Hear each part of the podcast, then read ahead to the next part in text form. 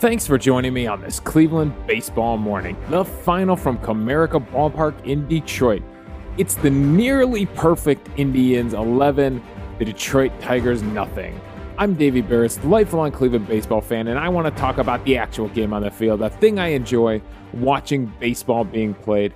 And oh my God, we almost had it. It has been so long since Len Barker's perfect game.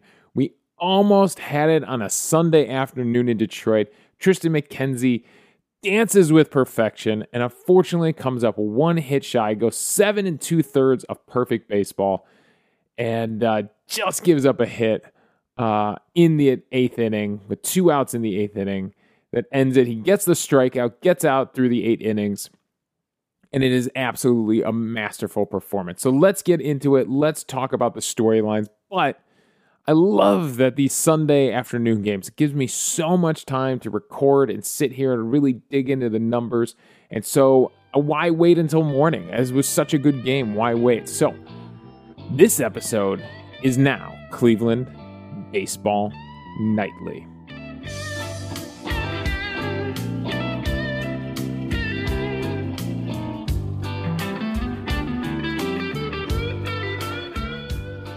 And before we get into the storylines, I'm going to keep plugging it for a little bit longer.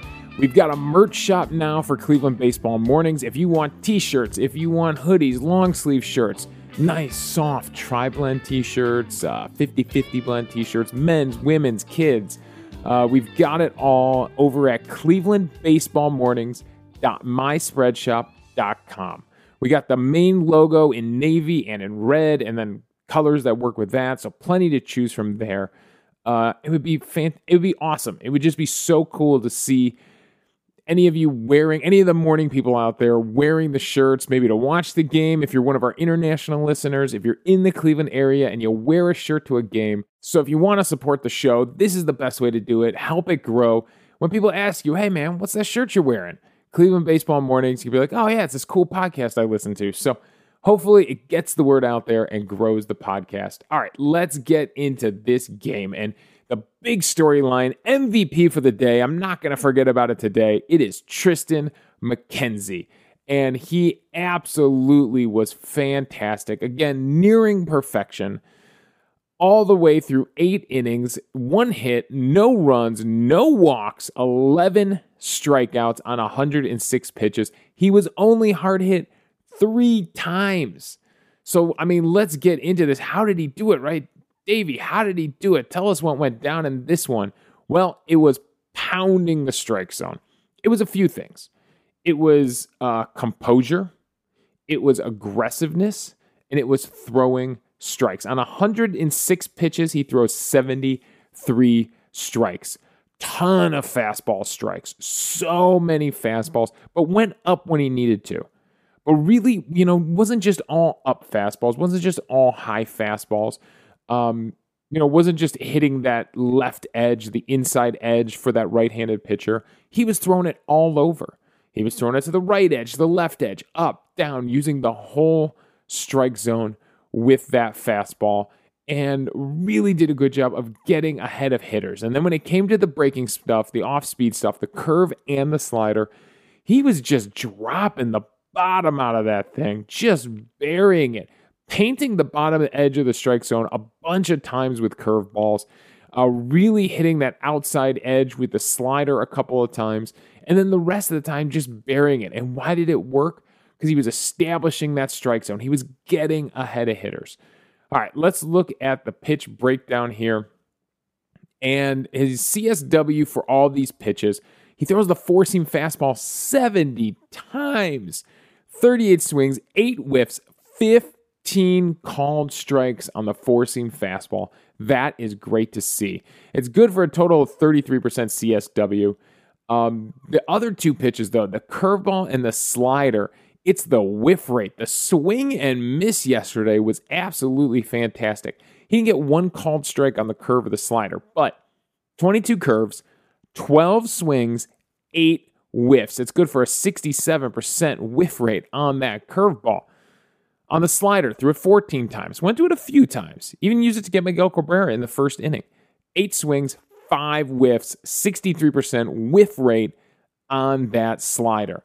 That is absolutely fantastic pitching from Triston McKenzie and a good job of using all those pitches, right? Absolutely a good job of using all the pitches to get strikes when he needed to get strikes, uh, using that breaking stuff to strike them out, and using that fastball to get 15 called strikes, just painting with that fastball. Um, like I said, only three hard hit balls from the Tigers on the entire day. Uh, the eventual hit, uh, the single was 95 miles per hour. It was one of those hard hit balls. And uh, it was a situation where I think he was down in the count 2 0 to Harold Castro. And Castro, who is a middle of the lineup guy for them, right? Second base, he's a 272 hitter with a 618 OPS, which tells me he's a lot like Amed Rosario, right? High average, not a lot of pop.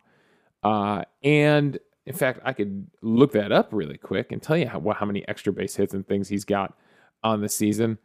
But he ends up, let's go to the matchup here against Harold Castro. I don't know why I'm starting with the negative first, but uh, he uh, he fouls off a curveball to start this thing. Uh, then throws him another curveball in the dirt, misses with that one. This is against a lefty, misses high with a fastball. So now he's down in the count two to one to the lefty.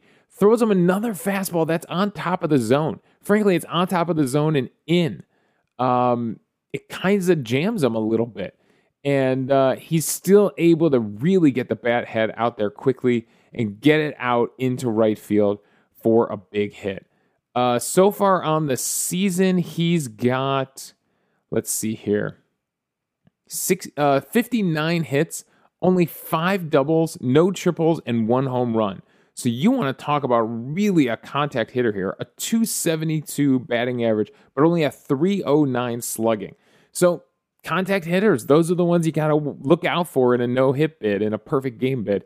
And the contact hitter gets the job done uh, for the Tigers. But McKenzie, I mean, working ahead all day. And let's look at these strikeouts because the thing about these strikeouts, there is one full count in here. The rest of these, he is ahead. Uh, and I'm just going top down here. Uh, in the seventh inning, he gets Jonathan Schoop with a high fastball, way high fastball on a 1 2 count, swinging strike. He gets Jeimer Candelario on a four seam fastball high. That was the full count. And Candelario was pissed at himself for going up the ladder and swinging at it. Uh, the rest of these he's ahead on. Jacob Robson on an 0-2 count in the seventh inning. He swings through a fastball that is up. It's above the belt, but uh, you know, great job there by pumping one past him. Against Greiner, uh, this is in the third inning on a 1-2 count. It's a called strike on the outside, on the left edge of the plate. Uh, then his other fastball was to Miguel Cabrera. This one was outside of Miguel Cabrera, but still in the strike zone and he swings through it on a 2 2 count. This is a frankly a pitch Miguel Cabrera would want to shoot out to right field for that 500th home run. That's another storyline in this. The Indians were able to go the whole series without giving up uh, Miguel Cabrera's 500th home run, despite the crowds in Detroit being on their feet for every at bat. With their cell phones out to record it, I'm sorry. Maybe I'm a little bit too much Gen X and not enough millennial but I would never think to pull out my phone and record something like that. Enjoy the moment. Tell the story. You know, you that's why I podcast cuz I love telling stories. And the story of it is so much more interesting to me than your cell phone video of it with 10,000 other arms up in front of you also filming it, right? I want to hear about what was going on. What was the sound like? I want to hear what you felt. Did you feel a hush come over the crowd as the pitcher released that pitch? I don't want to watch a cell phone video of it.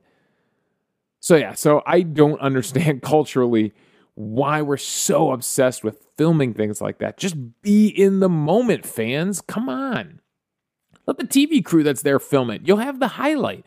You, you could pull up the highlight on YouTube a thousand times. Why do you need your recording of it on your cell phone? So, coming off of that tangent, uh, he gets Miguel Cabrera in the seventh inning with a fastball on the outside edge. Uh, if, I, if if memory serves me right, that is three strikeouts in that seventh inning. Um, then he got Miguel Cabrera in the first inning on a slider that was down and away. That was on a 1 2 count. So, again, ahead of Miguel Cabrera, gets him to swing over a slider. Um, then the rest are curveballs. Willie Castro gets him on a 2 2 count in the eighth inning. That was the final strikeout after he had already given up the hit. Uh, then more curveballs down, gets Victor Reyes on a 2 2 count in the sixth inning, gets uh, Victor Reyes again on a 2 2 count in the third inning, gets uh, Willie Castro in the sixth inning on an 0 2 count, and also gets Willie Castro. And I don't know the count on this one because for some reason, Baseball Savant has not programmed their website. When you're this one was low, this one was basically in the dirt, and Willie Castro swung at this one. And and uh, for some reason, Savant isn't smart enough to move the little descriptor box up when you're at the bottom of the screen. They just it just cuts off the little descriptor box. So I have no clue what the count was on this Willie Castro strikeout. I don't even know what inning it was in. So yeah, like you can see, one full count. The rest he was ahead of all these guys, and that's why the curveball down was so effective. They had to chase it. They had to. They were down in the count. They were trying to protect, and he just dropped that curveball on them. So, McKenzie, I mean, just the composure was absolutely incredible. I think he said after the game something about like you know, he he knew something like in the after the third inning that he was in a no hit situation, and you probably do as a pitcher, right? If you go the whole lineup and then all of a sudden realize that uh, uh, you know you haven't given up a hit to the lineup, it probably just creeps into your mind and it's there in your mind. Uh, some rookie in Arizona just had a uh, a no hitter. Uh, I don't know if it was. I think it was his first start. I don't know if it was his debut, but it was his first start. And uh, he talked about it, like knowing it, like staying relaxed, staying chill, uh, staying himself. And I think Triston McKenzie said some of those same things. He was trying to stay himself, still have fun with it. And um, Austin Hedges talked about how composed and cool he was the whole time that's awesome. You know, having that veteran catcher work Triston McKenzie through that whole thing. But by the end, uh, and Manning and uh, uh, what's his name, Underwood, were talking about it. By the end, McKenzie knew what he wanted to throw. He was shaking off Hedges because he knew what pitches he wanted to throw, and it worked all day for him. Uh, and then in the dugout afterwards, it was funny. They kept cutting back to him and you could kind of hear that he was talking to Ernie Clement. He was talking to Ruben Niebla about like what was going through his head there at the end and his reaction. I think he was describing his reaction when he finally gave up the hit. looks like he mouthed maybe a, maybe a four letter word there to somebody in the dugout. And uh, you could tell he really wanted this one. He really wanted that no hitter, that perfect game. It was really important to him. But we're all behind you, man. We are all behind you, Triston McKenzie. It's awesome how well you've bounced back lately and pitched so well after that stint. I mean, this is a guy who couldn't throw strikes, literally could not throw strikes in the middle of the season, right? In the early part of the season, and had to get sent down because of it.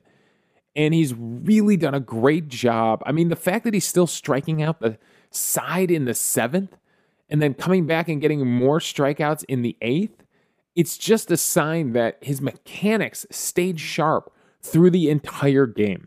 And that's something he was working on, holding those mechanics together. So, I mean, how many glowing things can I say about Triston McKenzie on a day like this? We're proud of him. We, it's felt so good to watch him have a game like this. Now, the other side of things, the other storyline in this game is that the Indians' offense absolutely exploded in the second and third inning. They end up going for six runs in the second and they end up going for five runs in the third. And frankly, uh, in that second inning, I mean, I was going to be happy that they just scored a run. I mean, they worked so hard to get Bradley Zimmer home, and then you know, I felt like that was okay. We got a run. We got on the board. Like that felt great. And then all of a sudden, that inning just explodes. And uh, there's only one home run on the day, and we'll get to it. But let's go through these two innings. And it almost felt like the Indians had to get all their scoring out of the way because they don't score after the third inning. It's 11 runs on 14 hits. all done early, and it felt like they wanted to get it out of the way so that they could give McKenzie this huge lead and then let McKenzie just work for the rest of the afternoon. So, in that second inning, Bradley Zimmer starts things off with a double into the right field corner. This is against Drew Hutchison, who's making his uh, return to the majors. He hadn't pitched since 2018. He had pitched some independent ball, was down in the minors for the Tigers, having a good season, you know, down at Erie or uh, or Toledo. Sorry, Toledo. Did I say Erie the other day? And Toledo Mud Hens, right? That's the AAA team for the Tigers.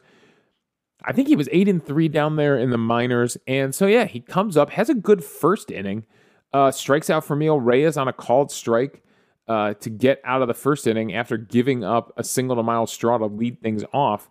So he's probably feeling pretty good after that first inning. That Bradley Zimmer doubles, and everything was down into right field against him. Uh, Oscar Mercado would then single into right field. Bradley Zimmer stops at third, so runners at the corner, and it brings up Owen Miller. Owen Miller hits one back up the middle that, frankly, they should have just turned a double play on. Like, they could have just turned a double play, ate the run, and probably snuff out the inning right there. But in th- instead, Jonathan Schoop, who had started the game at second base, decides to come home with it. And frankly, he's got Bradley Zimmer dead to rights. He did. He made a good read on it. He totally cut down that run at the plate, except, except the catcher Greiner can't squeeze it in that catcher's glove. The throw was low so that he could apply a tag, and he just can't squeeze it. The ball pops away. He tags him with an empty glove, but Zimmer flips over him and tags the plate before he could bring the ball in his bare hand around to tag Bradley Zimmer. So it looks weird. It looked weird live. At, at first, live, he calls him safe, and you're squinting, going, How was he safe? And then the second you see the replay, you realize, Oh, it's an empty glove. Okay. And good job on the umpire for being on top of that. So, uh, yeah, Bradley Zimmer comes in, scores that first run. Andres Gimenez draws a walk on, frankly, a tight pitch. Uh, Andres Gimenez drawing another walk, right? Walks to strikeout ratio is looking really good right now for Andres Gimenez. And uh, it loads the bases up for Austin Hedges, who wastes no time and shoots a double into the right field corner. It brings in two runs moves them up to second and third, and it is 3 nothing Indians. Austin Hedges delivering big hit after big hit from that ninth spot, from the bottom of the lineup. He was two for five on the day uh, with two runs scored, two RBIs. And Austin Hedges is only hitting 178. He's only got a 483 OPS, but it does feel like he's had some really timely hits and delivered some really timely RBIs. That uh, Myles Straw would walk to reload the bases, and Amed Rosario would ground into a double play. Bring in a run, so at least he brings in a run. Uh, it leaves a runner at third base, Austin Hedges, and they feel like maybe they can get out of this. Not so fast. Mr. MVP candidate, eh, maybe not this season. Jose Ramirez comes up. He gets a slider from Drew Hutchison that sits right in the middle of the plate and you want to talk about a powerful, little, impactful swing, a tight swing to take a pitch that was breaking in on him and shoot it out to right field for a home run. What was the exit velocity on this one? The exit velocity was 103.2 miles per hour, 376 feet to right field, 22 degree launch angle. So, really was just a rope I mean, it might not be the greatest exit velocity, 103.2. Like we've seen higher exit velocities, but it was such a short, compact swing. And that's what makes Jose Ramirez so dangerous up at the plate. He just explodes on those baseballs and quickly. The bat speed, more than the exit velocity, I'd love to know the bat speed on that swing. Uh, Franmil Reyes would walk to keep the inning alive, but um, batting all the way around the lineup, Bradley Zimmer come back out and get tagged out on a chopper that had to be reviewed, but he did get tagged out. So the Indians bat around in the second inning, and you know I'm a stickler on this. I'm sorry, to complete the circle, you have to get all the way back to the beginning. And so if, if Franmil Reyes was the last out, that's not batting around. That's just batting through the lineup. Bradley Zimmer coming back up makes it batting around. I don't, I don't know why. I'm a stickler about that, apparently. Because in the third inning, they bat through the lineup. And let's go through it again. I mean, McKenzie, after that long break, You don't know what you're going to do coming back out after that long break. He gets a fly out, he gets a ground out, and then a strikeout of Candelario. Then Oscar Mercado actually strikes out to start the inning. So you think, hey, six nothing. I mean, we could roll with that. Like that, that's probably fine. By the way, the uh, the walk to Reyes drove Hutchison out of the game. So this is Krol, Ian Krol coming out of the bullpen for them. He's the one that got Zimmer out. Uh, so Owen Miller, um, he then takes a line drive to first base. It goes for a single. Andres Gimenez reaches on a fielding error. It allows Owen Miller to go to second. Um, so now we've got runners on. Probably got a little bit of luck going here. Austin Hedges would deliver another hit to keep the rally going. He would put one out into right field. Now the bases are loaded for Myles Straw. And now it's the bottom of the order setting things up for the top of the order. And how many times have we talked about how important that is, right? Great job by the bottom of the order today. And it shows in the box score. I mean, look at all the runs scored two runs for Owen Miller, two runs for Andres Gimenez, two runs scored by Austin Hedges. These are your seven, eight, and nine hitters in the lineup. And they score six runs combined. Meanwhile, the top of your order, one RBI for Myles Straw, three for Amed Rosario, and three for Jose Ramirez. Austin Hedges added two on his uh, double. So, yeah, the top of the order with racking up the RBIs. That's a beautiful looking box score. When you could do that in a baseball game, that is, and it's killing, you know, it kills the other team. They probably think that Andres Gimenez and Austin Hedges should be easy outs. Owen Miller, these guys are hitting in the 100s, should be easy outs. Instead, they're frustrating them all day, and then the top of the lineup gets to deliver big hits. So Myles Straw would single, it would move everybody up a base. Owen Miller would score 7 0 Indians. Then, after a mound visit, Amed Rosario finally gets in on the fun triples into the left field corner, clears the bases, and Amed Rosario absolutely burns around the bases. Uh, they talked about, they were joking on the TV broadcast that they should do a skills competition at the All Star game. And I would, I would love to see Amed Rosario uh, running around the bases, just sliding into third to see what that speed would be like compared to other other fast guys, you know, in this league. Like, um, who's that guy in Arizona who's like lightning fast? You got Hamilton still in Chicago who still got wheels. Even Myles Straw versus Amed Rosario. Just fun to see the two of them in a sprint race. Uh, and then you think 10 nothing is probably good enough, right? Nope. Jose Ramirez would double. He kind of drops one in the left center field. A big hustle double from him brings in the final run 11 0. Franmil Reyes very frustratingly called out on strikes before Bradley Zimmer grounds out to bat through the order. So that was the Indians' offense there, and it was. I mean, all around, you know, fantastic day all around. So many multi-hit games, multi-hit games from Straw, Amed Rosario, Jose Ramirez, uh, Oscar Mercado, Owen Miller, and Austin Hedges, with Andres Gimenez on base twice. Uh, Bradley Zimmer only once, but it's an extra base hit, so we'll give him credit there. Franmil Reyes is the only guy that struggles. He's 0 for 4 with three strikeouts. He's in a big scuffle right now, but at least the rest of the team picking him up, and we win the series. On top of that, we win the series. We take back over second place in the Central Division. I told you, that's probably where this team belongs. It's a it's a second place team right now with all you know with all our pitching gone and relying on so many rookies. We're we're gonna be a second place team hopefully this year, and then we can rebound. And I saw it on Twitter on Indians Twitter. Yeah, you're right add Bieber, Civale and Plesac to Quantrill and McKenzie if they can maintain this trajectory they're on. And we're going to get to see Quantrill again in this next series coming up. We're going to Minnesota, and he's pitching Monday night. So he's pitching tonight, 8 o'clock start.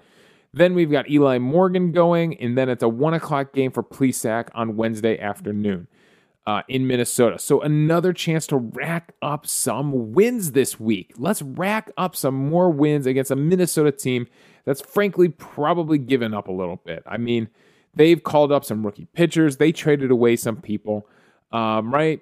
So we should rack up some wins and hopefully, you know, continue this growth from right now. It's about Quantrill and McKenzie and Eli Morgan and their growth as starting pitchers. Um, yeah, those bullpen days, those henches games, those whether it's Logan Allen getting another start, who knows what they're going to do until Civale's ready. Yeah, those days are kind of going to be a crapshoot, but Uh, the growth from McKenzie and Quantrill and even Eli Morgan is really important for the rest of this season.